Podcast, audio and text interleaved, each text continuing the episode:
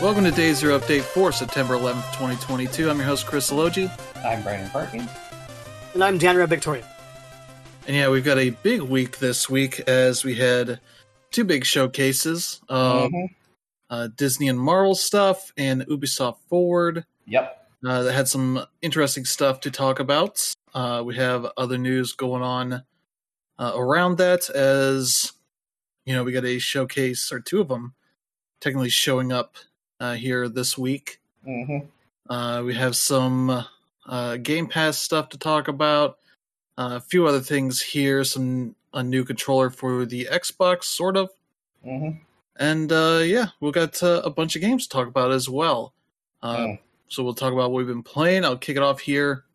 Uh, one of the games I've been playing is the Tomorrow Children Phoenix Edition, hmm uh, which is the new release of the uh, Q Games sort of, uh, I guess, like survival, town building uh, kind of game that is uh, very much communist leaning in the way that it's presented hmm uh, as you find out like the world has been destroyed in some means, hmm probably through nuclear war. Uh, then uh, you are part of these people trying to rebuild some sort of society uh, through these towns. That uh, as you go, you kind of have things forming around them that are Mhm. uh, so these different islands that drop in that you can uh, go and explore and uh, mine out the important things in there, uh, which include, you know, different kinds of resources.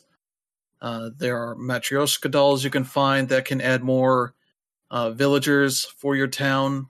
And uh, with this edition of the game, they've kind of made it easier to play solo. Uh, but you can also get a town code that you can post to allow people to come in.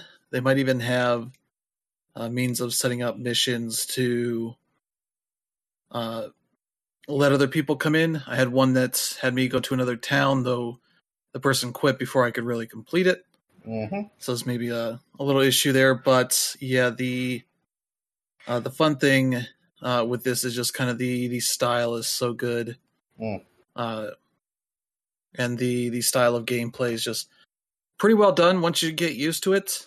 Uh, it can be a little weird at first, uh, but it's a pretty cool little game, uh, and I do like enjoying uh, some of the style. But they do have some some AI dudes that can run around and grab stuff for you. So I'm kind of still trying to figure out how to use them the best. You don't really have any control over them, but uh, there are times where I am mining stuff or you know cutting down trees and things, and they will take those items and deposit them back in the town. That kind of stuff that can be uh, a good way of you know managing your resources. hmm Uh, so I'm still trying to figure some of that stuff out, but I did a stream on that earlier this week and enjoyed it along the way. So looking forward to put some more time into that. Uh, let's see what else have been playing. Uh, Disney Dreamlight Valley uh, seems like one of the bigger releases this week, as uh, it is a life sim kind of game of sorts. hmm Uh, I would say if you made a big budget, like Animal Crossing mobile game, uh, where it seemingly has an endless supply of quests for you, uh, to that, uh, you could just sit here and grind. So you don't have the the Animal Crossing thing where it's you kind of can exhaust what you can do in a day, unless you're just going to other people's towns Yeah. for that kind of stuff. Uh, but largely, you do have sort of a a general limit, unless you're just giving yourself projects to, you know, build elaborate uh, parts of your town, that kind of stuff. hmm Uh, but for the most part, this game is all busy work Mm. in the way that it's designed. Uh, things like the like uh, like pieces of wood you'll find around the town and plants and uh, flowers that you can pick and uh, the ability to get like like apples and raspberry trees I've seen in, in uh, bushes I've seen around the town that kind of thing that is uh, uh, stuff that just replenishes so often that it basically kind of tells me that you know I really shouldn't worry about trying to you know clean up the town like you would at the beginning of you know an Animal Crossing or a Stardew Valley kind of thing, uh, because they just respawn stuff all over the place in such a way that's just kind of like, oh, so I'm not cleaning this place up as much as I'm just mining things uh, for whatever quest I'm working on. So uh, there are things that you can clean up. There are these like uh, nightmare thorns, night thorns, whatever they call them, that are all around the town that requires energy that you uh, can run out of. But as I said, you can get enough apples and raspberries, and you can even just go back in your house to refill your energy. Uh, so often that's you know it's not that big of a deal if you just want to sit and do that. You Mhm. can. Uh, but yeah, like the like a Stardew Valley, you're losing energy every time you uh, do most things. I think just picking up stuff doesn't do anything, but yeah, a lot of your early time is just kind of cleaning this stuff up, uh, especially because your one of your first main quests is just to get the other uh, tools that you need: uh, a shovel, a uh, watering can, and a you know pickaxe. I think are the main ones you have. Uh, but yeah, that's uh, kind of at the the the starting people you have. You start with the Merlin from Sword in the Stone, Mhm. uh, which is nice because that's Sword in the Stone is not a property that gets brought up in these kind of nostalgia things. Uh, though they don't have too many items from what I've seen in the catalog.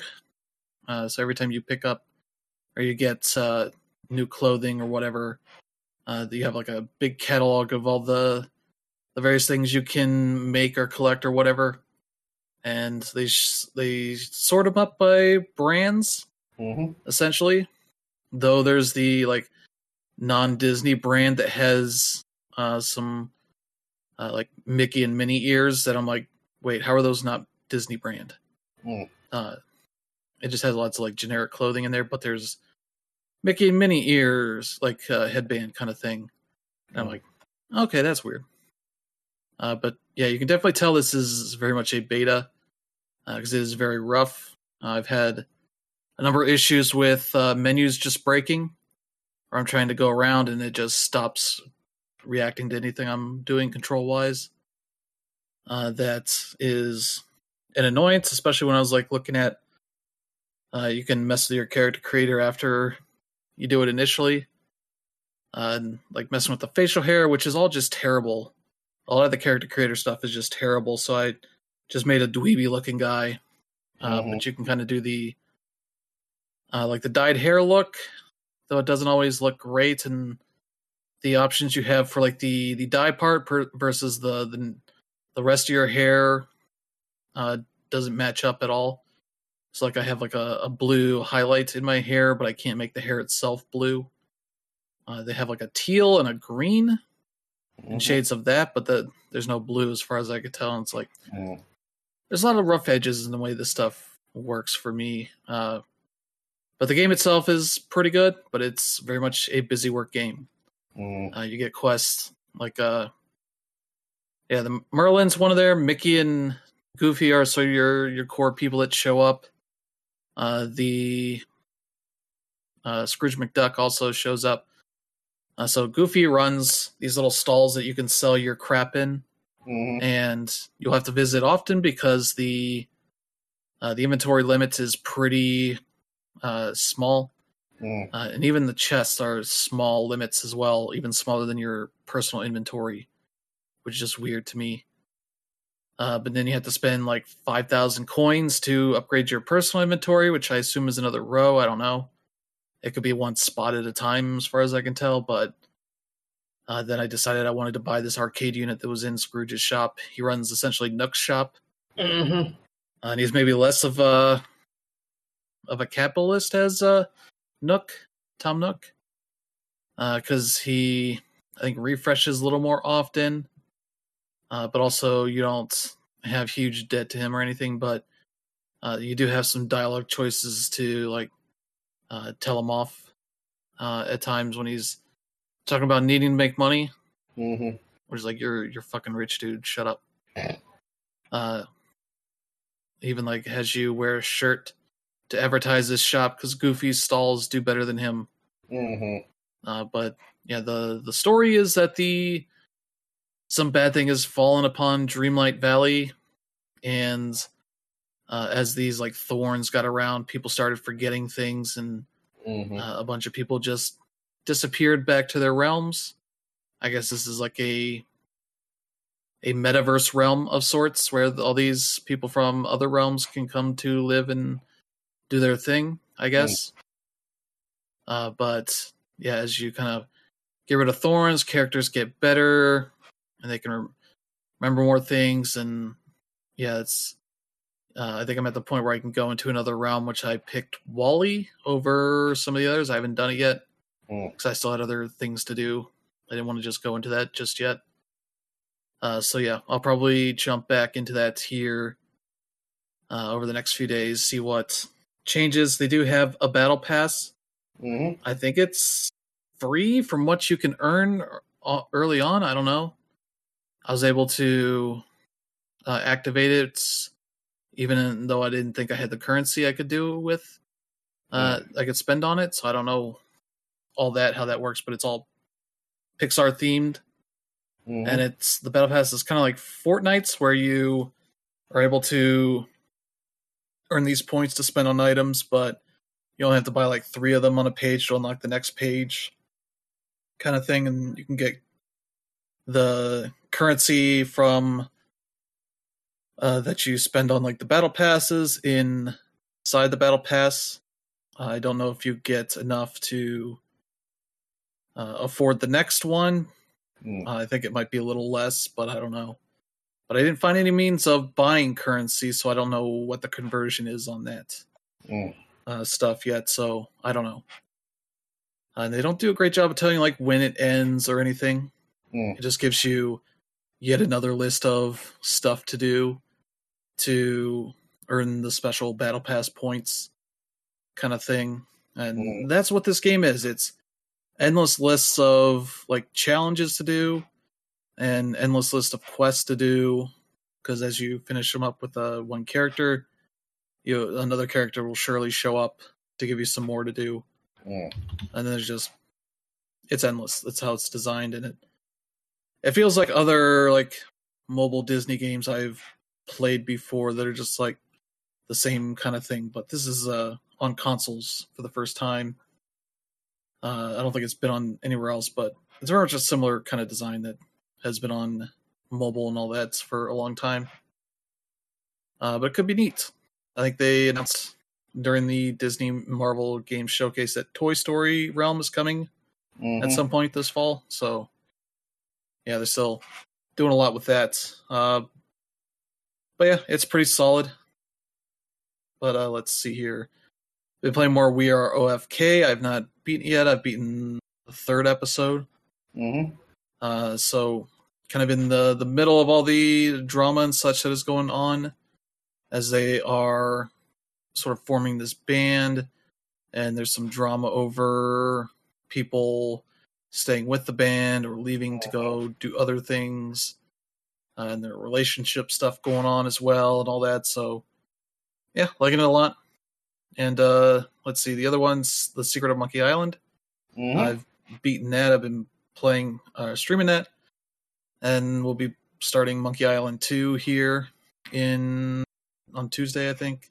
Mhm. Uh, Monkey Island two, LeChuck's Revenge, and yeah, that game's really good. Uh, these are the special editions because for whatever reason the PC version would not run on Windows 10 at all.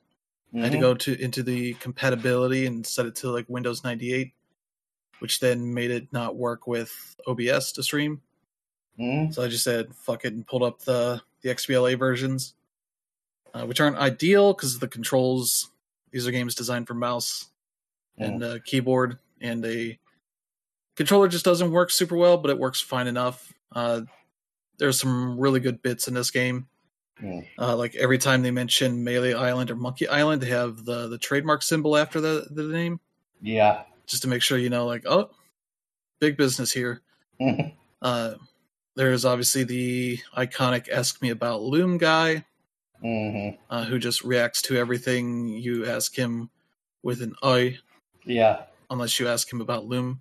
Hmm And he perks up and goes on and on about it, Yeah. which is hilarious because the bit is more famous than the game Yeah. that they advertise. He is actually in the game, by the way, but it's like a really tiny bit part. Yeah, it's right at the beginning where you are sort of going into the tavern and be like, okay, let's talk to these pirates and find out what's going on. And then there's the one dude with the ask me about Loom button. Yeah. Yeah. And that's like an advertisement for an upcoming game Yeah. that LucasArts was working on that just never went anywhere. Not like the, the Monkey Island games did.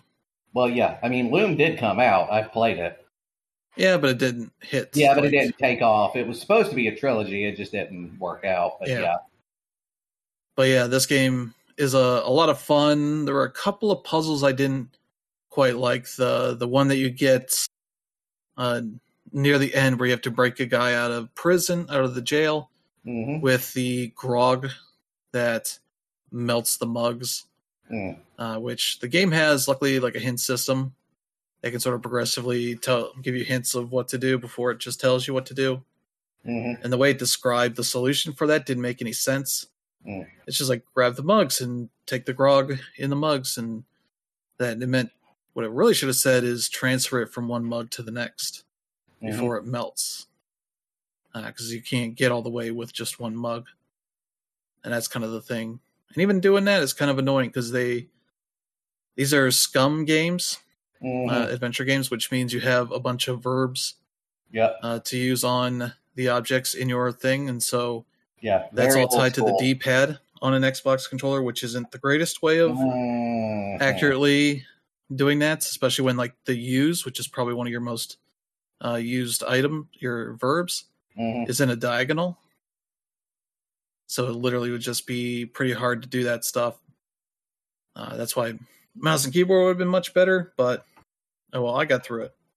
That one I just looked up uh, the mug in the in a wiki, and it's like, oh yeah, you do this, this, and this, and it's like, okay, that makes sense. That would that didn't occur to me, but uh, the other like big issue I have is just there's there's a lot of walking Mhm. uh, into scenes, and these aren't like single screen scenes. A lot of them scroll around as you're trying to get to different places. So you can spend a lot of time like, oh, I got to go here to get this one thing, and then walk all the way back out, then all the way over to this other area, uh, and then go do the one thing, and then get an item that that requires me to go all the way back and do a completely different thing. So, like a shortcut means a shortcut would have been great to pop around to places you've been to. But other than that, that's that game holds up pretty well. Mhm. And obviously there there's a hint system and wikis out there in case you uh, are not great at solving puzzles. Uh, but it does a really good job with all that stuff, and I love the. There's a good bit where you get the directions to Monkey Island, but it's Mhm. not like you know navigational directions. They're literally like ingredients that you have to cook. Uh, various items that are in your in your inventory Mm. that uh you just cook it and it's like all right we're at monkey island it's like what that's that's a very silly way of doing this stuff so Mhm. yeah definitely recommend people checking that out if you're into return to monkey island uh play and learn sort of the things that happened up to that Mhm. um but yeah i'll be starting monkey island 2 LeChuck's revenge Yeah. and that whole ending was pretty good uh, Mhm. with that game, as he just kind of keeps knocking you around this island until you get uh, a can of or a, a bottle of root beer to just chuck on him. Because it ends up being like root beer is the thing that kills these ghosts Mhm. somehow. Uh, but yeah, that's uh pretty much it for me. So how about you, Brandon? Uh, well, my gaming hasn't been nearly as prolific as yours has. Um, I did finish Yakuza Like a Dragon, uh, and that game, uh, one of the first RPGs I played where the penultimate boss is actually the most difficult boss fight you go up against compared to the guy that you fight after, which is the final boss. Um, not really going to spoil it, but basically the guy that you're up fighting against is a former boxer, and he's built like one, and he's probably the most difficult and also probably the most tedious of the boss fights that you go up against. It took me a good uh, 20 minutes to finish this guy. Um, but basically, like, he's extremely tough. You know, any type of, like, regular attack will only give him, like, damage him, like, with maybe four or five points of damage. Um, and, you know, skill attacks are, you know, they're stronger, but compared to, like, some of the other more difficult enemies you fight, they're not really that effective. Um, what you basically have to do is you have to make sure that somebody in your party has poison, uh, which you then use to poison him because he actually is uh, susceptible to poison, and it just sort of slowly ticks away at his at his um, at his health bar, while at the same time you have make sure that you have somebody in the party that can like you know heal everyone every so often because this guy's attacks pack a punch and that gets even worse after he gets halfway through his health because then he pulls out a set of knuckle dusters and he gets twice as powerful. Um, in fact, he has one attack that is an instant KO if you get hit by it. But um, yeah, so um, then after that is the actual final boss, which is a, again a two-parter, and the last one is it's it's just a straight up like bare knuckle beat the hell out of each other type deal. And of course, that game ends on a very emotional note. Um, but uh, yeah, that game was a lot of fun. Um, and honestly, I can't wait for what they're going to do with the next game. Because um, I have a feeling that uh, you know, Ichiban's story isn't done just yet. But uh, yeah, and uh, other than that, there's another game I've been playing. I can't really talk about it right now because it's still kind of under the under the review embargo. But um, suffice it to say, it's one of those games that a lot of us have been anticipating a chance to play legitimately, and it's a lot of fun. Uh, exactly what I was expecting, and it was fun to it's fun to kind of go back and see how this particular series has evolved over the years. Um, but uh, yeah, that's what I've been playing. So, Dana, what about you? I think Brandon might have said a little too much there, also, but whatever, it's fine. Um, I'm playing the same game. Uh, Brandon's mm reviewing it though because I'll be in Hawaii this week. But um, mm yeah, uh, I, I, echo the sentiment. Um, wasn't on here last week, but um, I've been playing a whole bunch of stuff. Uh, starting with The Last of Us Part One. Um, if you're somebody who um, is wondering whether you should get this game if you've played it before, uh, it really depends on what you want to do. Um, if you've played it, you know, if you've played Last of Us Remastered already, I probably wouldn't spend the seventy bucks here. Um, nah. But if you're somebody who definitely wants to relive it, and you know, The Last of Us Part One is one of the best games of all time, yeah, by all means, this is the best version of the game.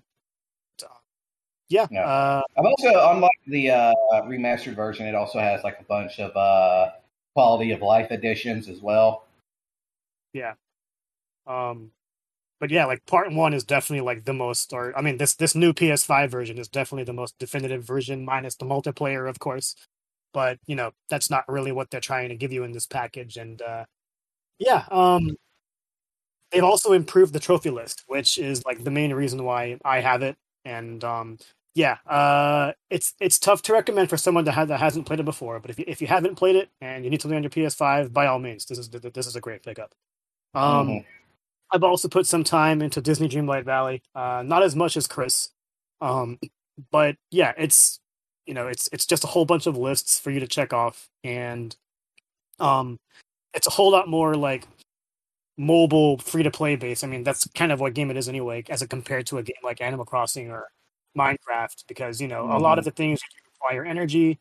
At first, you'll want to be getting rid of rid of a lot of thorns because that's what's causing the magic to leave, like you know Dreamlight Valley and whatnot. And the first part of the game is pretty much just rebuilding what's pretty much Disneyland. Um, they've showed some coverage. Uh, you know, we'll, we'll we'll talk about it later uh, about eventually uh, visiting and managing places such as like you know Andy's room for for Toy Story and stuff like that. But you know, so far in the hour that I've put in, it's it's been enjoyable. Um, I don't see myself uh, putting this as part of the main rotation, but I have nothing really bad to say about it. Um, and it seems like the micros are under control. There's nothing like super egregious here, and you know, um, that's in my opinion, that's a win. Moving forward, I also finished We Are OFK. Um, mm-hmm. In previous weeks, like I've pretty much mentioned that you know I don't, I wouldn't really say that I like or dislike the game. Um, but after finishing it, after finishing the the final chapter, I'm just gonna go ahead and say I don't really like it. Um, I mentioned before that even though the game is pretty much just you texting, um, nothing you really do has much of an impact of what's happening. Again, you're mm. just there along for the ride, and um, yeah, um, the storytelling uh, at the end of the day is still is still pretty unique. Um, as you go through every chapter, you're actually using a different character, so mm. you're seeing multiple perspectives of what's going on within the band.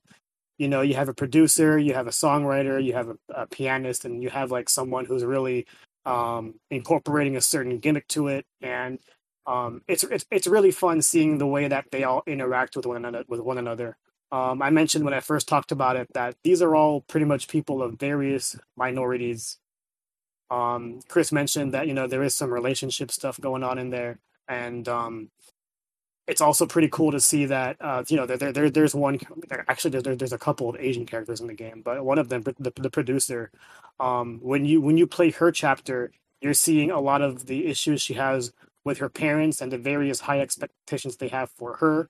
And like you know, as someone that relates, like even though your parents have high expectations of you, that also ends up with you having super high expectations for yourself. And it's just interesting seeing the way um, you know, the character I'm talking about um, just deals with these things and eventually, like, you know, succumbs to the various pressures that are there and affecting the group and everyone around her. So that's been interesting to see. Um, the main thing that uh, is really weird for me is that after you get through the first two chapters, I can't say that the rest of everything they do is really all that interesting. Um, one of the main things they have here are by changing up the gameplay when you when you go into music videos, but like none of the things there they do are truly interesting either. It's just you know it's just something else for you to do, uh, something else for you to actually gain achievements and trophies out of. And that being said, when I finished the game, I was uh, bummed out to see that there were two trophies I didn't get, and I don't know how to get them. Um, I looked at Google, uh, no one seems to know uh, or at least no one said anything. So I don't know when I'm supposed to get those final two trophies because it seems like they they actually rely on the kind of um, responses you've gave to you've given to certain characters. And like I said, no matter what you do in the game, the same thing happens. So it doesn't really have that telltale effect. Um, I definitely would not recommend this game at full price, but I do think that you know the chill vibes and the music and you know just seeing the way that you know these 20 some year olds uh, interact with one another is definitely a cool thing to see, especially with how accurate it ends up being. Um, I've also been playing a little bit of NBA 2K23. Uh, just got this on Friday. I've only played one game, and the the main uh, difference I'm seeing is um, just really how dynamic the movements are. Um, but to to delve into more specifics, especially with it being NBA 2K23, emphasis on the 23, is uh, they they once again put a whole lot of focus into Michael Jordan. Um, mm-hmm. They did this before with NBA 2K11, and that pretty much sort of put the game on a different level. Um, I wouldn't say it does the same this time around, but it um, it definitely does give some uh, uh, a fine highlight mode uh, in regards to the various things that Michael Jordan has done in his career. So you're actually, you know, using Michael Jordan in, in his uh, years in North Carolina in the 80s, and then eventually, you know, you go on to what he did uh, for the Bulls to win those various championships and whatnot. It's actually very similar to what they did with Rey Mysterio in the Superstar mode in WWE 2K23 or 22. I, forget which which year I'm talking about, but um, yeah, like the, the, the, these are the cool like free things that that, that I'm seeing. Um, I haven't uh, jumped into the association uh, yet. So uh, we'll see how it is from there. But in, in the in the past couple years, which was pretty much which has pretty much made the game unreviewable for me, is just it's just been littered with microtransactions, and I, I don't really see that changing. But I'll definitely give it a look once I have some time. Uh, I'll be headed to Hawaii uh, this week though, so I won't really have as much time as I'd hope. Um, and then lastly, um, I've been playing Live A Live uh, as I have been for the past few months, and I finally finished the uh, um, the near future chapter. Um, in this one, you use a guy named Akira in sort of like this super robot Tyson sort of chapter where you you you, you end up using like this uh, this Gundam Megazord thing at the very end, which is uh, pretty interesting. You can read minds and all that. Um, and yeah, it was a pretty interesting chapter because um, it's one of the few where you can actually go ahead and uh, level up your character because not a lot of them actually allows you to do that. And then I saw that um, a lot of the enemies you face are actually on the hard side, but if you end up beating the leader, uh, you end up just having all of the rest the rest of the enemies give up. So it's pretty much an easy way to uh, span experience. Uh, thought it was pretty cool because it just allows you to go ahead and do that. Um, my last chapter before moving on to like whatever twist Live A Live wants to throw to me is uh, the Twilight of Edo Japan, which was a ridiculously hard um, uh, demo chapter. Um, and uh, yeah, so like this is the one where you're a ninja, and you pretty much have to go through a fortress like unseen, and you can decide to just uh, you know kill everyone or not kill anyone at all. And you know, I'm I'm pretty sure this is what pretty what pretty much uh, influenced Toby Fox to do what he did with Undertale as far as you know pacifist mode and whatnot. You know, maybe maybe Brandon can, can correct me if I'm wrong about that, but uh, considering that you know uh, what's it called the um, Megalomania song was uh, pretty much just uh, also um, was also a uh, a nod to or whatever they, they, they did in Undertale. Like it, it wouldn't surprise me at all. So you know, just just going through this game and seeing how it influences other modern titles has really just been a joy to see. And yeah, I can't wait to actually finally be done with uh, these main parts of the story and seeing what twists they, they, they end up having at the end. But uh, you know, like I said, I've also been playing the game that Brandon's playing, and it's just been so fun. So uh, once we once the review embargoes up, uh, I, I'm going to enjoy talking about that. All right, you done? Yep.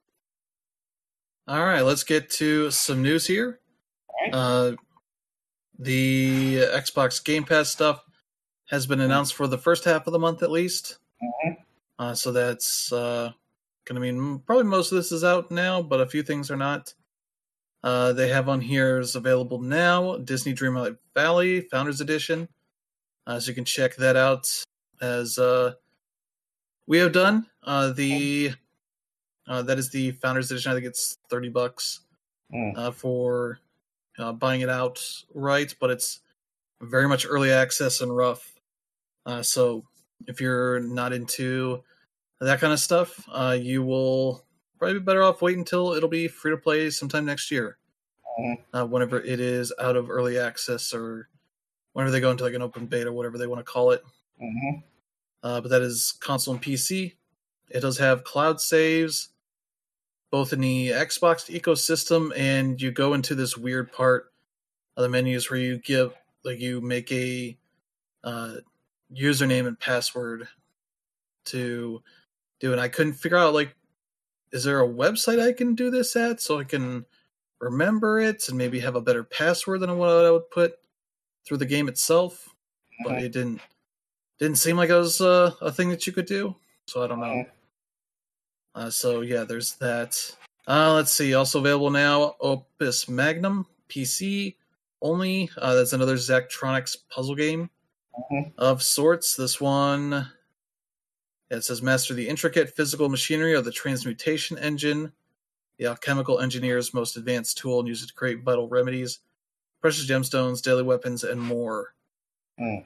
And yeah, that's just a, a lot of uh, like combining these different gems together and building the like machinery in a sense. It's not like a it's a 2D game, pretty simple like grid based kind of thing. Uh, but the way you build all these things, you're trying to. It's one of those puzzle games where you're trying to create the most efficient, like machine, Mhm. essentially to complete your goal in uh, the fewest cycles, kind of thing. Uh, so it's for people with really big brains for that kind of stuff. Uh, let's see. Also for console and PC, Train Sim World Three. Uh, it's a train sim. Mhm. Uh, I haven't played any of these, but I've thought about it at times. But I think I'm more interested in the trucker sims Mhm. uh, that are on PC. But uh, let's see. Also coming soon here, uh, September 13th. That'll be Tuesday. Uh, Ashes of the Singularity Escalation, PC only. Uh, that is an RTS. They say massive scale real time strategy game. You command entire armies on a dynamic battlefield. Uh, it seems to have several single player campaigns or play with your friends in multiplayer combat. Uh, let's see, also September 13th, console and PC, DC League of Super Pets, Mm. The Adventures of Krypto and Ace. So some more kid friendly games there. Uh, as you play with Krypto and Ace uh, to uncover Lex Luthor's plot to petnap Metropolis's strays. Mhm. Uh, so you gotta go around and beat up robots and all that kind of stuff. Uh, let's see, September 14th. That'll be Wednesday. You Suck at Parking, console and PC. Uh, it says here, You Suck at Parking is the world's most extreme parking game. The only racing game where the goal is to stop. Uh, the game is all physics based, and you drive, drift, jump, and teleport through tricky courses, collect cars, learn new mechanics, customize your ride in this ever evolving parking racer. When you're done beating world records in solo campaign, you can do some multiplayer as well. So yeah, there you go. I imagine that's one of those physicsy kind of racing things. Uh, let's see, September fifteenth, which would be Wednesday. Uh, no, Thursday. Uh, that is a Despot's game, console and PC. Uh, guide puny humans through Despot's game. A roguelike tactics army battler. Equip your Mm. team and sacrifice them through procedural dungeons as you fight enemies and other players. All right, so there you go. And uh, also on the 15th, Metal Hellsinger. Yep. Uh, PC and Xbox Series X and S. Uh, that is the rhythm first person shooter. Hmm. That, uh, yeah, you'll have to check that out. Has a, a bunch of original music, but featuring a number of uh, the more popular uh, singers in the metal genre. Hmm. Uh, so there you go, and that is uh, all the the new stuff for the for the first half of the month. We'll have to see whenever they get another post out there for uh, things that you can check out in the second half of the month. Mhm. Yeah, it looks like a bunch of stuff is leaving as well. Here on the 15th, A Plague Tale Innocence, Origami 2, Bug Fables, Mhm. Craftopia, Final Fantasy 13, Flynn, Son of Crimson, I Am Fish, Lost Words Beyond the Page. Mighty Goose, Skatebird, and The Artful Escape. Mm. So check those out if you have not. Mhm. But uh, yeah, there you go. Let's get to some more news. Uh, the PS5 firmware updates that uh, went into beta a few weeks ago is Mhm. now officially out. That brings 1440p outputs to the system for people with monitors. Uh, that support that. Uh, they also added game lists, which is sort of like the Switch's like group folders that hide in the library. Makes them a lot less useful than the way that people want. Uh, and I think the the other sort of thing that kills this is that you can't organize the items in the list. Uh, they are in there in the order that you click on them, Mm. uh, so you can't sort of sort them further. I believe so. That's another unfortunate thing, but uh, it does add a bunch of other stuff. Uh, they have easier ability to share your screen with uh, party members. Uh, you can also uh, have easier access to jumping into uh, activities Mhm. that are on the the PS5. Uh, so it'll show it's like alongside the button for playing the games. Like, oh, do you want to jump into this Mhm. uh, activity, you know, mission or multiplayer or something, whatever the game has it set for, that kind of stuff. It seems like they also have some of this stuff, new features coming to the PlayStation app on your phone. So you can launch a remote play session through it, uh, or do the the request sharing screen through the phone Mm. stuff. So yeah, some neat stuff there. Uh, that is out now. Uh, let's see, we got another interesting Kickstarter campaign that's about to start. Uh, starts Mhm. tomorrow. Uh, the Guns Undarkness Yep. Kickstarter, which is the new strategy RPG from Shoji Meguro, Yep. the longtime composer for the Persona series, Mhm. uh, who sort of left Atlus to do his own thing. Yeah. Well, I mean, he still technically works for him, but like on a freelance basis. Yeah, but uh, he's working on this very weird game. Yeah, he it's pretty much been a solo project up to this point. Apparently, um, apparently he started like doing sort of making this thing like in his free time when he was still doing the music for Persona 5 and some of the other people at Atlus were like, "Yes, eh, not too bad. Maybe you should give it a shot." So he decided, "Hey, well, give it a shot." But yeah, he does the he like wrote the scenario for it, programming, design, and of course some music as well. Um, it. I will definitely admit that on the surface it looks kind of rough. Yeah, but but yeah, it's got some nice stuff to it. Yeah, uh, he's got a character designer from that worked on Ghost in the Shell. SAC twenty forty five, which definitely comes through. Yep. Uh, he has uh, a lyricist from the Persona series that he's worked with before mm-hmm. that is also working on this. Uh, but does describe it as like a turn-based tactical RPG inspired by games like Metal Gear Solid and Persona. Mm-hmm. Uh, that's uh, an interesting combo mm. that not many people have tried, but there's a lot of information here if you want to look at like some of the characters and all that kind of stuff. Yep. So I'm yeah, interested. yeah keep an eye out for it. I think it's to have an initial goal of thirty thousand dollars for a PC release, with additional stretch goals to go for uh, the consoles. So yep.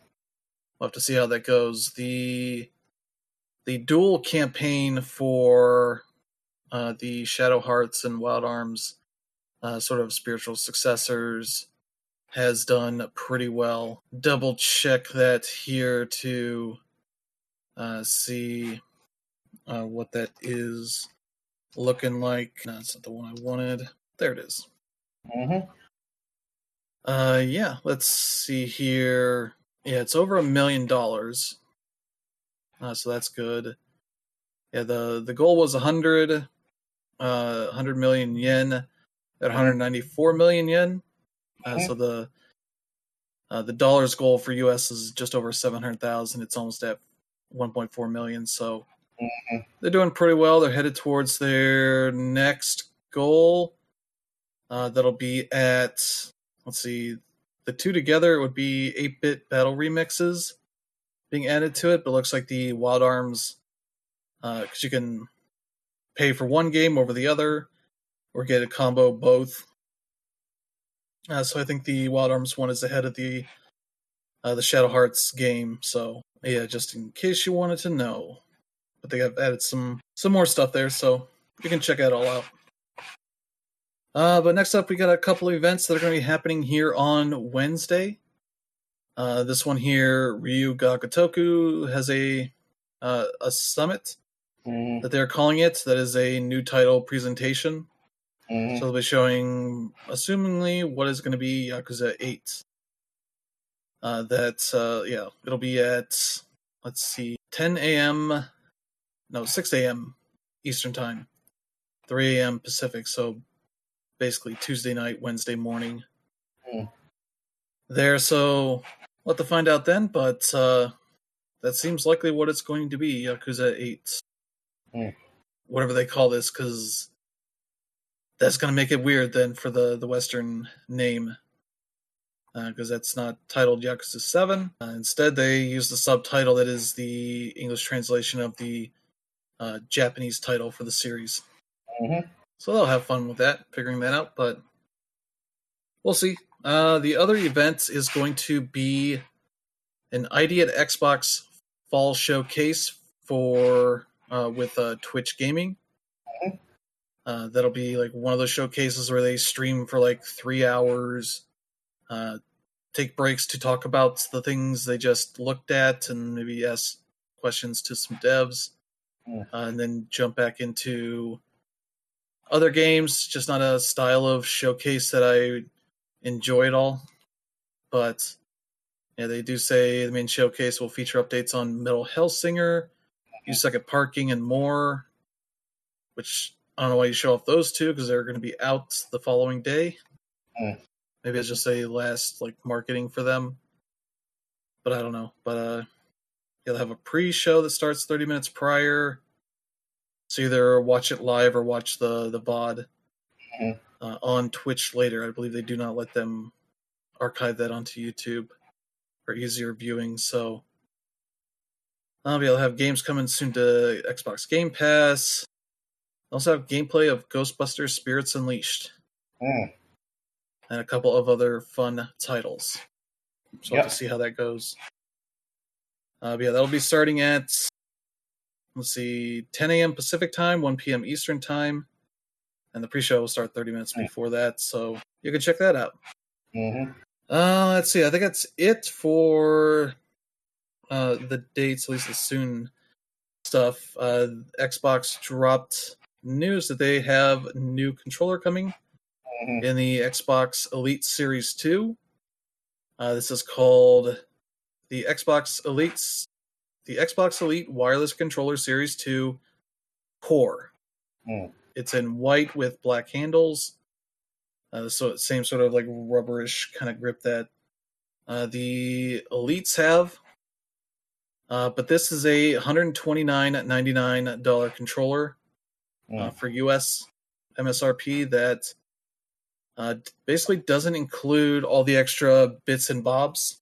Hmm Uh, I think it says here you only get the thumbstick adjustment tool and a USB C cable for charging. Uh, but they show a little chart with like what comes with the the regular controller. Hmm that uh yeah uh they don't even include paddles on this. Uh, you can look at the back of the controller and see like they still have the connectors for it so you have to buy it on your own uh, for like another 10 or 20 bucks whatever they cost uh, for that stuff. And yeah if you want the the additional styles of sticks uh, thumbsticks to swap in or the d-pad uh, or even the carrying case that is also like a charger uh, you'll have to pay extra for i assume they sell that yeah they sell it as a complete component pack for 59.99 to make it the same price as the the regular controllers uh, so yeah if you've been wanting a cheaper elite controller this is a means for getting that but you're also losing out on uh, sort of one of the core things that makes it uh, different from just the the regular sixty dollar controller. Uh, but I believe they also do mention that they are uh, trying to be better about quality control with this controller because people have had plenty of issues with them sort of breaking uh, a lot faster than they should for controllers that are nearly two hundred bucks. hmm Uh, so yeah, there you go for that stuff. Do they have a date here when they're out? I thought they were out pretty soon, or maybe I'll have to look up the store page if they don't mention it here. I believe they also have Elite controllers in the uh, that you can customize in Design Lab. So if you want to pay even more for special colors that you can't get otherwise, uh, there you go. Uh, yeah, I'm trying to find. They have dates for this. Oh, September 21st. Okay, so yeah, that is out pretty soon. Uh, the price I like. Um, not having the paddles, at least a base set of paddles, uh, is kind of disappointing. Is like one of the things I would want to try out with it in the in the box. So, yeah, Mm. there you go. Yeah. But uh yeah, let's see here. Next story, if you want fancy, expensive things, uh the uh the folks at Nintendo have announced another Switch OLED model. Uh this time themed around Pokemon Scarlet and Violet. They'll be launching alongside the game on November 1st or November 4th for 360 bucks. You get uh special colored Joy Cons, one side Scarlet, one side Violet, hmm uh, representing like the oh, what are those? Those are like the the school colors, the school emblem or something. I forget. Yeah, it is the, the school emblems of the Naranja Academy and the Uva Academy that appear in the respective games. Uh, you also get a special dock with the two legendaries on it. Mhm. Uh, so yeah, uh, another thing that'll probably be hard to get hmm uh, for that. But uh, again, as a reminder, for the 360 bucks this costs, you do not get the games with them, Mhm. so you have to buy them separately. But uh, yeah, there you go for more expensive stuff to purchase. But yeah, let's get to the rest of the news here. Uh, there is is one of those games that was shown in one of the Xbox showcases, Atomic Heart. That was just a very weird uh, looking like Eastern European game Yeah, it's basically uh, somebody sort of sold it to me as like Soviet Bioshock, and I was like, all right, I can get behind that. I've seen Yeah. the trailers for this thing, and it looks wild. Yeah, it was one of the more striking things to come out of that show. Uh, it'll be coming to PS5, PS4, Xbox One, Xbox Series X and S, and PC. Uh, but the game will be published by Focus Entertainment instead of being a solo published game. Mhm. Uh, so yeah, it's also been delayed from the previous like 2022 release window to this winter, which means likely early next year. Uh, so yeah, it'll be a few more months as it's still not that close to coming out, but uh, that'll be an interesting game to keep an eye on. Well, there now it's got a bit more uh, sure footing behind it uh, with a solid publisher there. So there we go, another game to keep an eye out for early next year, likely. Uh, let's see. Also coming out sometime early next year, Grim Grimoire remastered, uh, called Grim Grimoire Once More, is finally coming to the West. It'll be out sometime next spring for PS5, PS4, and Switch. Mhm.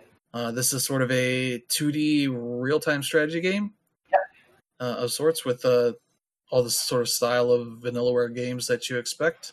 Actually, the first game that they put out, this was their debut title um, back in the day, before Odin Sphere. So yeah, Yeah, but uh, yeah, it came out uh, in July in Japan, uh, but now uh, it'll be coming out into the West for everybody else to enjoy the uh, the uh, all the improvements, the improved graphics, new skill tree, a better user interface, and all that kind of stuff.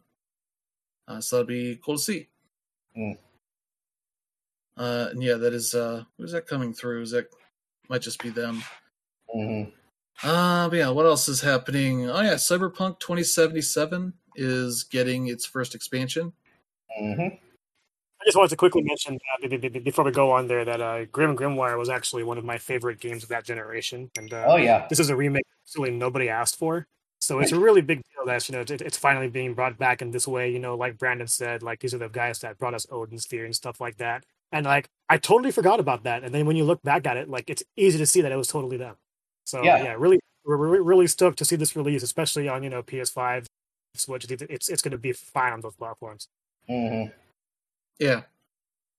Yeah. Uh, let's see. Cyberpunk 2077 finally has their expansion finally announced. Their first one, maybe do more, but uh, it's the first one they've announced where I guess you're the president. No, you are V. Um, you're still playing V, but yeah, I'm still not entirely sure if this is supposed to take place like during the game or after the end of the main campaign or what. Because you know you can still hear Johnny Silverhand in the background, but Yeah, I know you're V, but you literally seem to be taking the. well, no, you're taking the you're taking a vow to become a citizen of the new United States. Um, okay. Yeah, so uh, kind of a bit of a sort of a lore lesson here. Uh, in the cyberpunk tw- timeline, the United States basically disintegrates in the mid 90s because we just couldn't keep poking our asses into South America. So eventually that ends up causing this enormous economic collapse that evaporates, you know, pretty much everybody's funds, uh, causes rampant inflation, blah, blah, blah, blah point is by the time the game starts there's you know like most of the like at least over two thirds of the united states is on its own basically um specifically night city is basically like its own city state in like a i can't remember if it i think it's southern california which in this timeline ends up dividing up into two different states yeah Yeah. and the Soviet Uh, Union is still sticking around too. So that should also tell you that shit's a little sideways. Yeah. And I guess along the way, you also have Johnny Silverhand returning with Yeah. Keanu Reeves involved. Yeah. Uh, once Although more. again, whether or not it takes place after the campaign or during the campaign, I don't know. Yeah, I don't know. Uh, but they also. What CD Project Run, uh, Projekt Red done in the past, like with um, The Witcher was kind of thing. Is, is that normally a separate story after the after the main campaign, or has it been during? Well, the, the way that the Witcher stories go, the way that they're structured, um, it could vary. Well, I know for a fact, like the they're both sort. Well, the, like with the Witcher three, both of the expansions were standalones, basically. Whether or not that's going to be the case here, I don't know. Yeah, I think it'll just add on to it. It might. new stuff to do because they're still doing things with the game. Yeah, they still got a bunch of stuff that they haven't added yet. Yeah, Like, they they're just try- They're trying to in good it, like you know what uh you know what Hello Games did with No Man's Sky. So yeah. Though No Man's Sky had a lot less to fix in a sense, but this one, like they announced the 1.6 update, mhm. which includes a complete overhaul of the police system. Yep. Which is like that's a weird thing to be doing now, you know, almost two years after the game came out. Uh vehicle to vehicle combat mechanics have also been overhauled. There's a new gameplay loop for melee combat and a bunch of new actions in the perk tree as well. Uh, you also get a cat, I guess, that you can do have in your photo mode, Mhm. uh, as well as yeah, a transmog system, an arcade cabinet now Mhm. that has like a Roach racing game.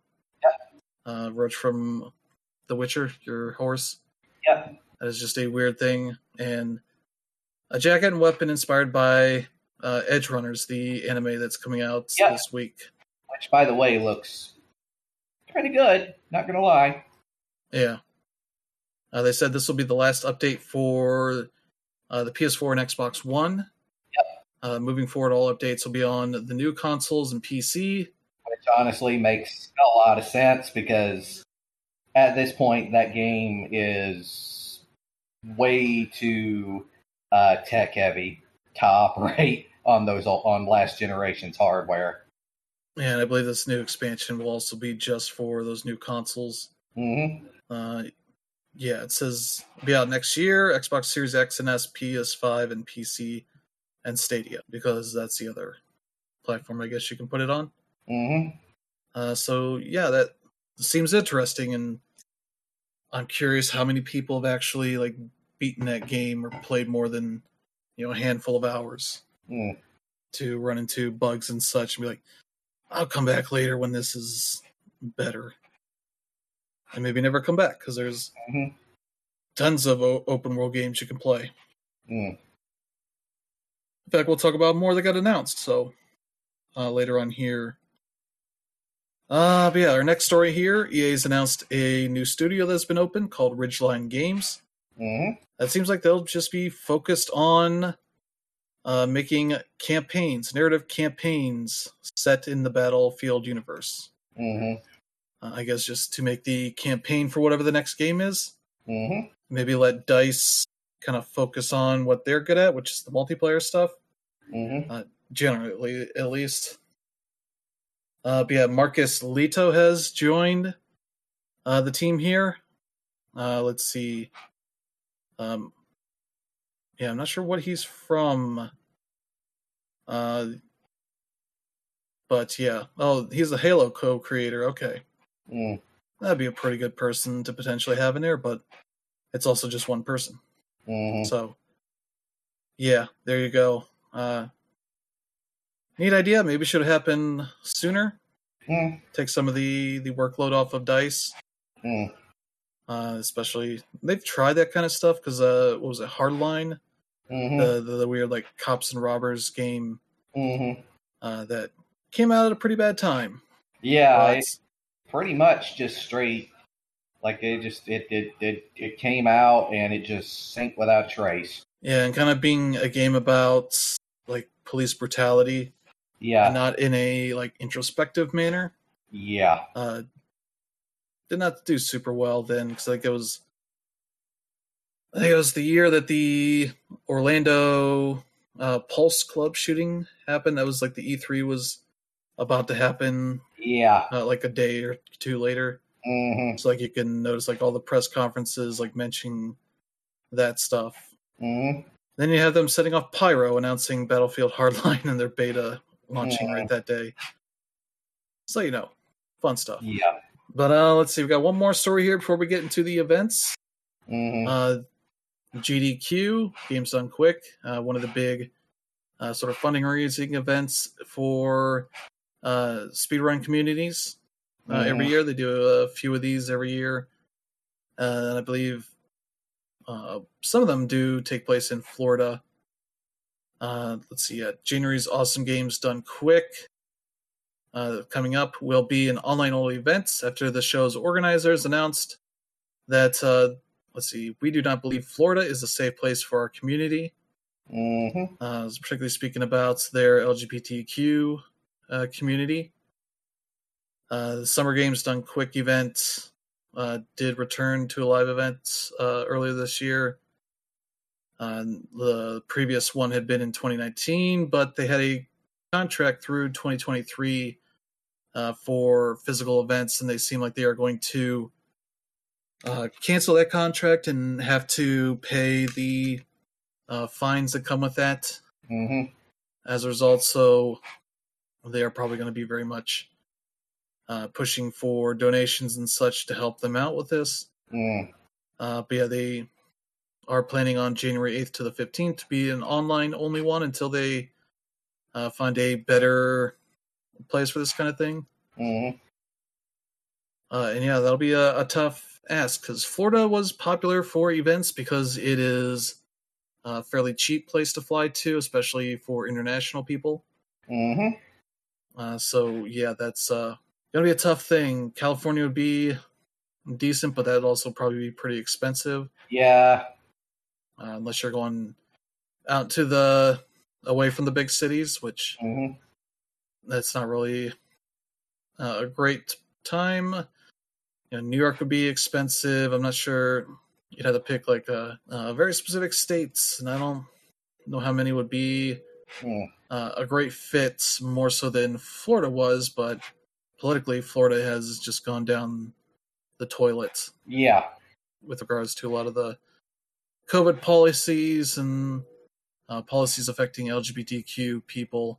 hmm Uh, so they're at least smartly thinking more about their community, hmm uh, as they've had issues with shitty people uh, getting picked for runs on the the shows.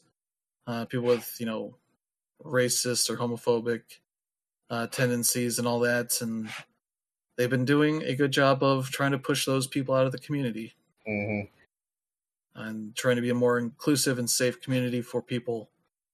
And it's just more work they have to do for that. hmm Uh, so yeah, there you go. Mm. Uh, but let's get to some of these showcases. Here, the Disney and Marvel Games showcase, which has uh, a decent amount of stuff here. Nothing super huge to Mm. it. Uh, uh, but it happened during D23. And there's like a bunch of stuff we're not going to talk about here because there's just a lot of like updates on mobile games that aren't that interesting, or they gave updates on like the the kart racing game Disney Speedstorm. They're like, oh, Monsters Inc. characters are going to be in it, but there's still no hmm date to it or anything. So yeah, uh, here's like some of the highlights here. First up, there is Tron Identity, Mm. uh, a new game from Mike Bithell's studio, Bithell Games. Uh, it's going to be a visual novel uh, for that, so that's kind of a a big departure for what you usually get out of Tron games. Uh, they've done a lot of action stuff and that Yeah. kind of uh, stuff there, so that'll be interesting to see sort of how the game turns out. hmm Uh, yeah, you can check out. There's a lot of like story focused stuff, which is neat. That that is kind of a officially licensed Disney thing. hmm So I'm curious to see how that turns out. Uh, let's see. They also announced Disney Illusion Island, a Switch exclusive hmm co-op platformer that is featuring sort of the the recent uh, style that Mickey Mouse and Friends are in their shorts. hmm Uh, sort of more cartoony art style that kind of is willing to get uh, weird. hmm Uh, that is just a really cool kind of art style to it in this game. Very much looks like it's taking inspiration from things like Rayman Origins Mm, and such. That looks like a could be a really cool game. Uh, it's a bit weird that it's only on the Switch, not everything, but maybe that's a timed exclusive uh, sort of thing. But we'll have to see uh, for that. Uh, yeah, just trying to double check. Yeah, that's out next year at some point. mhm. No dates or anything. I'm not sure who's making that. Uh, let's see. Disney Interactive, the Mhm. publisher. I guess must be an internal team. I don't think they announced anything else. But yeah, you can play as uh, Mickey, Minnie, Donald, and Goofy Mm, in all their glory there. So, yeah, that's worth uh, keeping an eye on. Uh, we had Marvel's Midnight Suns show up again, mhm. uh, and this time with a date, a new date, Yeah. after it got delayed, December 2nd. Uh, so that'll be something happening late this year Mhm. uh, to see what the uh, the, the turn based action and uh, card building stuff is like for that game. Mm. Uh, but yeah, that'll be PS5, Xbox Series X and S, and PC on December 2nd. PS4, Xbox One, Switch uh, will be a later date. So they have uh, pushed those older consoles out to sometime next year. Uh, though I wouldn't be surprised if like PS4 and Xbox One get canceled outright. Mhm. Uh, of like they did for what was it, Gotham Knights. Uh, we'll have to see. Mm. And uh, then they kind of, I believe they went like mentioned this just very briefly that Gargoyles Remastered was going to be a thing. Mhm. Uh, remastered version of the 1995 released Genesis game Mhm. for modern consoles and PC. Mm. Uh, no dates or really anything shown beyond a logo. Yeah. Uh, this is not a game that I have heard anybody have any nostalgia for or anything. It was uh it was one of the slated games that, you know, came out that was inspired by the Disney afternoon. So Yeah. Uh, it seems like this is the developer of Dead Island Retro Revenge. Mhm. And let's see. Yeah, and then also in that of- era, like, the the difference between good and bad, you know, wasn't that that wide. Um, Mhm. This this was a game I did remember playing. I think it was a Sega Genesis uh, that I played, and I, and I had fun. You know, then again, I was like seven. Yeah, so that's uh, an old Disney game that they are uh, remastering in some way. Mhm. Absolutely no details, so not much to get excited about unless you're already excited about Mm. uh, Gargoyles. Mhm. That was also a show I just never saw. Uh, let's see. It's actually pretty good. Yeah, uh, but that was the era of Disney Channel being a very kind of premium channel. Where it was like the kids HBO. Mm. We had to have like one of the expensive cable tiers to see it, unless it was like the the free weekend where you pulled out your VHS tapes to tape everything Mhm. uh, to see when it's not free. Uh, let's see. Then the the last major thing we got is Skydance New Media's game, their ensemble game, which uh, decided to go with none of the teams that anybody ever conceived would be a thing. Which I Mhm. think this is a a new group of sorts. Uh, Yeah. It is set during World War II, Mhm. uh, so it's the era of Captain America, Yeah. uh, Steve Rogers uh, with Black Panther, uh, Azzuri, T'Challa's grandfather, Yeah. uh, Gabriel Jones, a U.S. soldier and member of the Howling Commandos, who was like the Yeah. the group that Steve Rogers went around with, Yep. and uh, Nanali, leader of the fledgling Wakandan spy network. Mhm. Uh, so sort of an ensemble game. I believe this is still a narrative-driven adventure game. Mm. So there, so there's no title yet, no platforms, and no release date. Yeah. It's just kind of a, a very teasery thing, Mm. showing this is about you know them fighting uh, Hydra Mm. slash Nazis in World War II. Yeah. Well, I mean, the Hydra basically are Nazis. Just Yeah, but that's kind of the they're the replacement of sorts of the Nazis, but their uniforms and that are very similar. yeah. in style. So that's a neat thing for aiming headings uh new Marvel game to be doing, especially not just doing something that's a known group like Fantastic Four or anything like that. I'm guessing Red Skull is probably going to be in this as well. Probably the bad guy, I guess. Yeah. But they do say it's going to be an original story, so maybe they'll find other bad guys of sorts hmm uh, to involve in this. But yeah, it seems like a a whole neat thing for them to do here.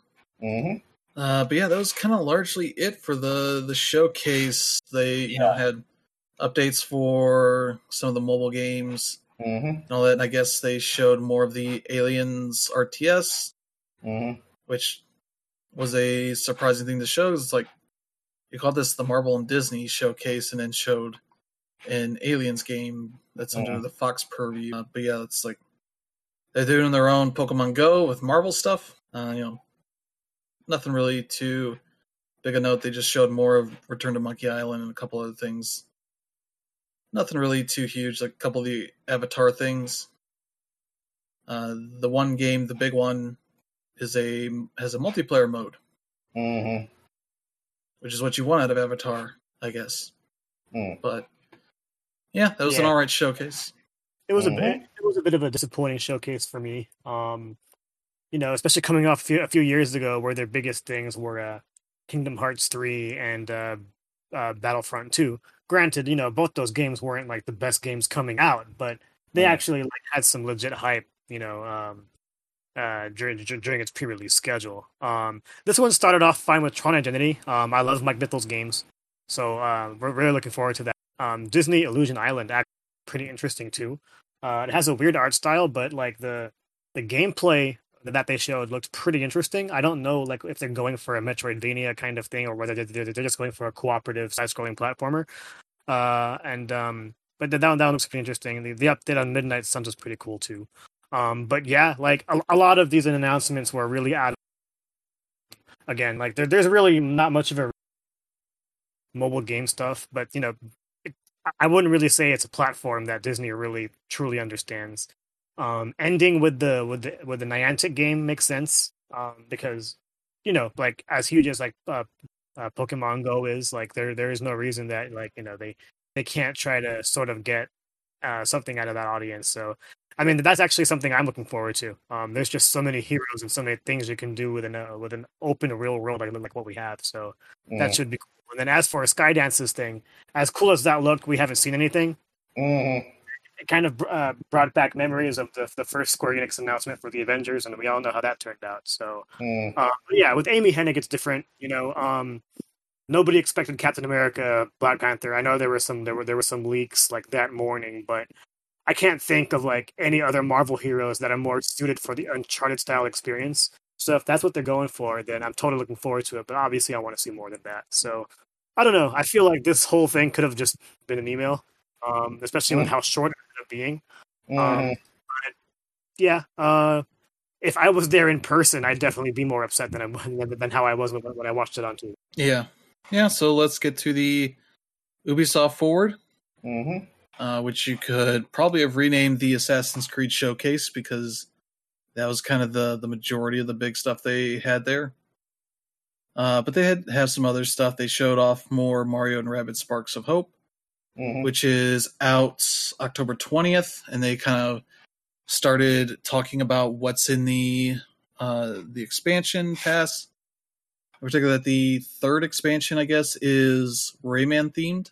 hmm Uh, so you'll be able to have Rayman joining the team at least for some missions. I don't know if it's like a permanent membership, but uh, that's a, a thing that'll happen. Yeah, they say Rayman will join forces with Rabbid Peach and Rabbid Mario. Mm Uh, so no idea uh, what that's all about. Uh, but yeah, they showed uh, more of that. Uh, they also showed off more of Skull and Bones, which looks all right. Yeah, looks all right. Uh, but it'll be out November 8th, right before God of War Ragnarok, Mm. where all right is not going to cut it hmm for most people, unless you're just in it for another like open world-ish pirating game of sorts. Hmm that you know isn't Sea of Thieves because this looks like it's more more about like controlling resources and uh, upgrading your ships and all that kind of stuff, like hmm in a more RPG manner versus cosmetically. Uh, but yeah, that could be a thing people are into. That's uh, yeah, the new consoles and PC, November eighth. Uh, let's see, the Division Heartland is another new thing they announced. That is the mobile game. Uh, that is a weird whole thing, free to play. Or no, that's not the mobile. It's just a free to play game, I think. Uh, yeah, PlayStation, Xbox, and PC. The mobile game is a different thing here. I think it's the Division Resurgence. Mm-hmm. I think it's focused more on PvP and the Dark Zone and all that. Uh, But Heartland is uh, free to play. I think they PVE PvP kind of thing. Yeah, 45 player versus environment versus player Mm. uh, in storm operations. Uh, there's also player versus environment excursion operations, and you can also play as specific agents and select between three classes each match, all with their own perks and skills. And it's set in a new Midwestern American town of Silver Creek because the dollar flu has gotten there too and caused everybody to die that isn't uh, a killer. Mm. So there you go. That'll be out sometime next year. There might be like some early access thing you can get later this year. Mm. Uh, but you can register now to play the game early in the old, uh, the official website. So yeah, PlayStation, Xbox, and PC. Mm. So there you go for that. Uh, what else did they do? They uh, announced a partnership with Netflix Mhm. so that uh, much like they've been doing as far as getting uh, games onto their service, uh, they're doing that with Ubisoft. Uh, so that sequels to Valiant Hearts and Mighty Quest for Epic Loots will be coming to Netflix as games, and as well as a new Assassin's Creed game for mobile. Mm. Uh, yeah, the Valiant Hearts is January 2023. Mighty Quest for Loot is just sometime next year. Mhm. Assassin's Creed is sometime whenever. Yeah. Uh, they also do have a, a live action Assassin's Creed series coming to Netflix, so that's Hmm. part of this whole deal as well. So Hmm. that might be better than a than a movie. Maybe. Trying to do that in two hours instead of build it out, but uh, Hmm. yeah, there's that. Uh, they did announce that the Trackmania it's been on PC for the last year or so uh, is finally coming to consoles early next year. Uh, it'll be the PlayStations, Xboxes, as well as Stadia and Luna in early 2023. Mm. Uh, it'll still remain free to play. Will include cross-play and cross-progression, Hmm. Uh, which I hope that means you also can get access to the weird servers that Mhm. people have been running on PC that has like custom music and UI stuff as they are able to like tie in leaderboards and such to servers so you can uh, see like universal uh, best times on uh, different custom tracks and all that kind of stuff. Uh, so yeah, that's uh that's the whole thing. Mm. Uh, but yeah, that game that game's that's one of those weird games where it's free to play and then it's if you want to unlock more of the game, you can upgrade to the paid versions that give you more content and all that. So that's the thing you can do. And then yeah, they went into uh, the Assassin's Creed corner where they just announced a bunch of these games. Uh, let's see, Assassin's Creed Mirage we talked a little bit about last week. It's set in uh, Baghdad. Mhm. Uh, I guess this is a character that appeared in Valhalla. Yeah. Bas- Basim Mhm. uh, will take place in 9th century Baghdad. Uh, yeah, we're gonna be killing lots of people, and I guess this is described as being more like the the old Assassin's Creed games. I don't know what that means. Well, that means that it's going to be Less know, loot focused, I guess. yeah, Uh, so probably not three thousand hours to beat. yeah. Uh, we'll see. But yeah, you can watch the trailers, uh, the cinematic announced trailer, and developer breakdown of stuff. Uh, so yeah, it seems like it's focused more on like one city, Mm. and more like the original Assassin's Creed. Mm. As they do mention, you getting uh, contracts to assassinate people. Yep. Uh, so you're kind of collecting clues and figuring out like where they're supposed to be, so you can go and try and take them down uh, for that. So that could be cool. hmm Uh, but yeah, there was also a thing they announced with uh, Valhalla that the final DLC is coming out. hmm Uh, it'll be free, so that's cool. Uh, it's called The Last Chapter. Just hmm make sure you know that it's the last one. They definitely will never make any more. Mm. Uh, but yeah, wraps up Eivor's loose ends, hmm and I guess probably set up for other things in the future. hmm I don't know. But yeah, there you go. If you somehow are still playing Assassin's Creed Valhalla, hmm uh, you're one of the few. But there you go. Let's see. Then they announced some codename games that are just we don't even have names for these. We just want you to know they're coming so that you don't freak out about this other game that we announced in the mobile game. Although there's another mobile game that's hmm this one here, Assassin's Creed Codename Jade. It's a free to play AAA action RPG action adventure game for mobile devices hmm set in ancient China. Uh, no release date. So cool, I guess. Uh, that was I think it just has a bunch of like CG around uh, a city, I guess. Mhm. Who knows if it's the only one or not? But it could be China. Who knows? hmm Uh, so yeah, there's your there's your other mobile game. I assume it's separate from the Netflix one. hmm Uh, then the last one they announced two codename games. Mm. One of them is a is set in a place that people have been wanting for years, and then Sony decided to do it first uh, Mm. with uh, Ghost of Tsushima. Uh, they have a feudal Japan set Assassin's Creed called Codename Red. Uh, then there's also another one named Codename Codename Hex, and that's H E X E Mm. because it couldn't just be normal names, but whatever. Uh, Codename Red is the next evolution of the franchise's open world RPG design. hmm Take players of feudal Japan. Uh, it's development at yeah, Odyssey and Syndicate's developer, uh, Ubisoft Quebec, Mm. uh, with creative director Jonathan Dumont. Uh, Mhm. Let's see. Codename Hex, H E X E, which is described as a very different type of Assassin's Creed experiences in development at Ubisoft Montreal, Mm. sort of the main Assassin's Creed studio, with Clint Hocking as creative director on that game. hmm And just to make it more confusing, this is all a part of Assassin's Creed Codename Infinity, Mm. uh, which is a hub that will connect players to different types of Assassin's Creed experiences, both old and new. And I guess Infinity will be the thing that has the multiplayer. hmm That is a standalone thing, I guess.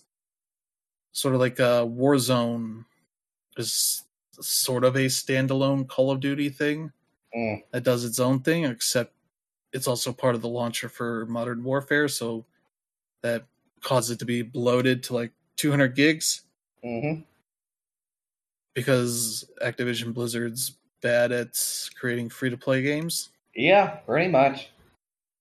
Uh, Ubisoft hopefully will be better, but also everything here, uh, Mirage, the only one that has a name, is out next year at some point.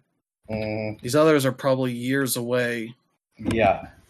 and even infinity that's the thing that bridges everything i don't know it's it's even described as like in an old school way of like oh here's the here's the hub app that lets you have information on everything hmm and uh, that's not confusing enough Nope. Because they got to make this all a metaverse of assassin's creed which is already is Mm. everything takes place in the same universe but i guess also part of this at some point is that they are dropping the the like real world story part of the games hmm even though that's like 10 years late after they killed off desmond miles Yeah. and ended the notion that those games were building up to which would be like a a full assassin's creed game set in the real world with desmond miles doing all the assassin shit? Hmm that's what that was setting up and they just said ah here's a 2012 you know doomsday conspiracy. We'll kill him off then. Yeah. then they used his dna to create everything past that. Mm. and then people stopped caring about that shit. Yep. then ubisoft kept making it for some reason. Hmm which is fun when you're just like coming back to, you know, Odyssey or Origins, and it like bumps you out to outside of the Animus, and you're like, wait, what the hell's going on here? Who are these people?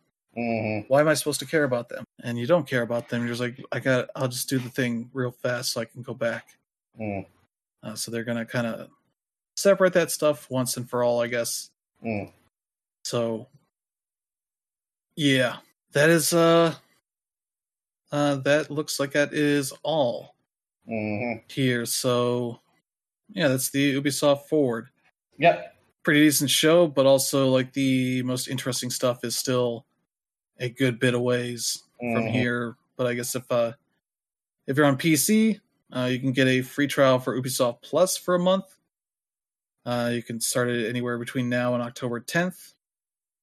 So you probably should wait till October 10th to do it. Yeah. And you can play all of the games they have on the service. I think it's pretty much everything that's playable on PC at this point. Mm.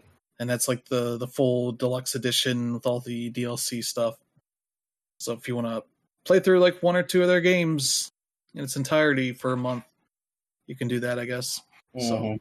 yeah, that seems like the the highlights here. You know, they got updates for various other games. You know, Riders Republic, The Division Two, Rainbow Six Siege, Rainbow Six Mobile, all that stuff. Rocksmith Plus, Just Dance, they're doing a new one. Mm. So everything you expect, Mm. but nothing really new or surprising outside of the Assassin's Creed stuff, and that's not even that surprising. Mm. Yeah. Yeah, I mean, honestly, the most surprising thing to me is the fact that Skull and Bones has a hard release date.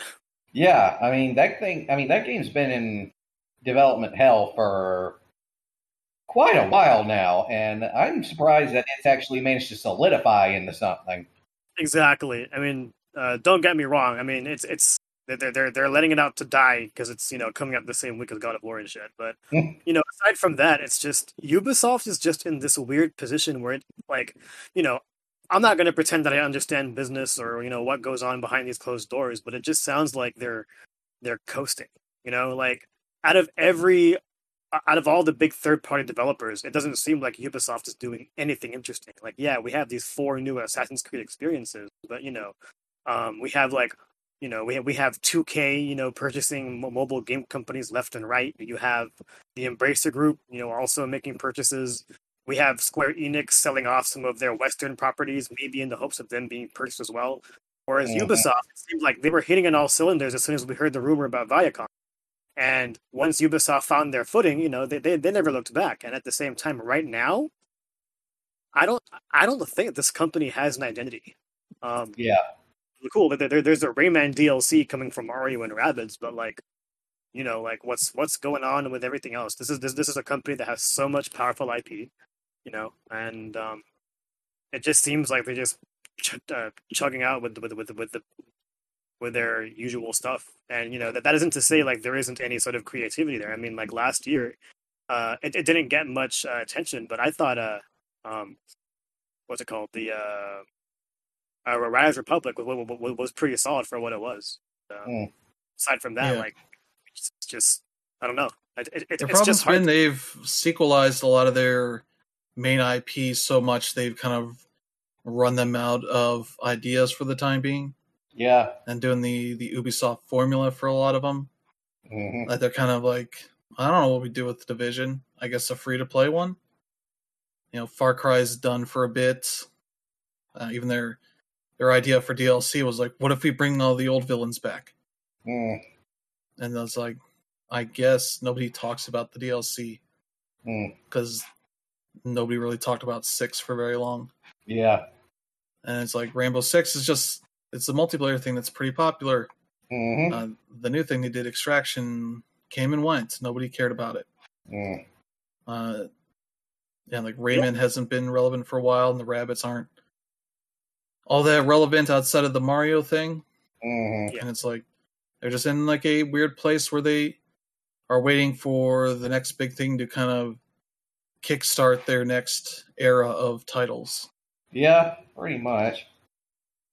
I mean, there, there- there's no doubt in my mind that the Mario and Rabbids game will sell. But like, you know, just aside from like what they're doing with their IP and in interesting ways. It's just I don't. I don't really see it there. I mean, I'm I'm pretty sure Assassin's Creed has run its course with a, a lot of its fans. Like Codename Red would normally excite me, but after playing Ghost of Tsushima, I don't think it's gonna be better than that. So, Mm. and like I actually enjoyed Far Cry Six. I thought it was awesome, but um, that game also eventually ran its course, and you know it, it did the typical Ubisoft thing of being twenty bucks And I'm surprised it hasn't been on like Game Pass or PlayStation Plus. hmm Five is, but that's kind of the the whole thing. But yeah, Ubisoft's just in a weird place, and like Mario and Rabbids is probably their coolest thing they've got announced for the next couple of years, but that'll be on sale for ten bucks Mhm. by the end of next year. Uh, and there'll be an expansion to buy, uh, expansion pass to buy that'll make it a little more expensive if you want everything. hmm Uh, but like the original, that'll be something you get cheap if you don't need it right away. It's not like it's a multiplayer thing that you have to play right now, Mm. like uh, Splatoon 3 is. But yeah, they're just in a weird place. They got projects that have been in the works for a while, like Skull and Bones and uh, the uh, Beyond Good and Evil 2 that supposedly still exists. Mhm. But yeah, the one of those is finally releasing in two months, which we'll see if that still holds. But Mhm. they seem like they're just going to drop it out there and see how it goes. yeah, If it makes money, cool. Not, oh well, yeah, it's over. We can write it off as a tax expense. yeah. But yeah, that's uh that's Ubisoft. They're they're just in a funk right now as they need somebody to give them a kick in the ass. Hmm Need somebody creative that can has good ideas. Maybe it'll be like Clint Hocking working on uh, one of these Assassin's Creed games. hmm Uh, he was the guy that sort of got Far Cry where it was hmm with uh three and the other games that came after that that just did what three did. hmm Uh, so yeah, we'll see how that goes. But yeah, that was a an all right showcase as well. But you know, all the interesting stuff is coming out next year. Hmm So yeah, that's uh, and that's gonna do it for this week. Uh, a lot of stuff to talk about. Uh, we'll have plenty more to talk about next week as uh, I try to look at that ID at Xbox Fall showcase and figure out what happened there because going through the Twitch VOD will be weird, and they won't have an article that summarizes everything. Well, yeah. That seems to be their big flaw with their their news site is they don't just make an article for everything and tell you like what happened. Uh, so we'll have to do a lot of work on our own. Or I'll just look at Gematsu and see if they did the work for Xbox.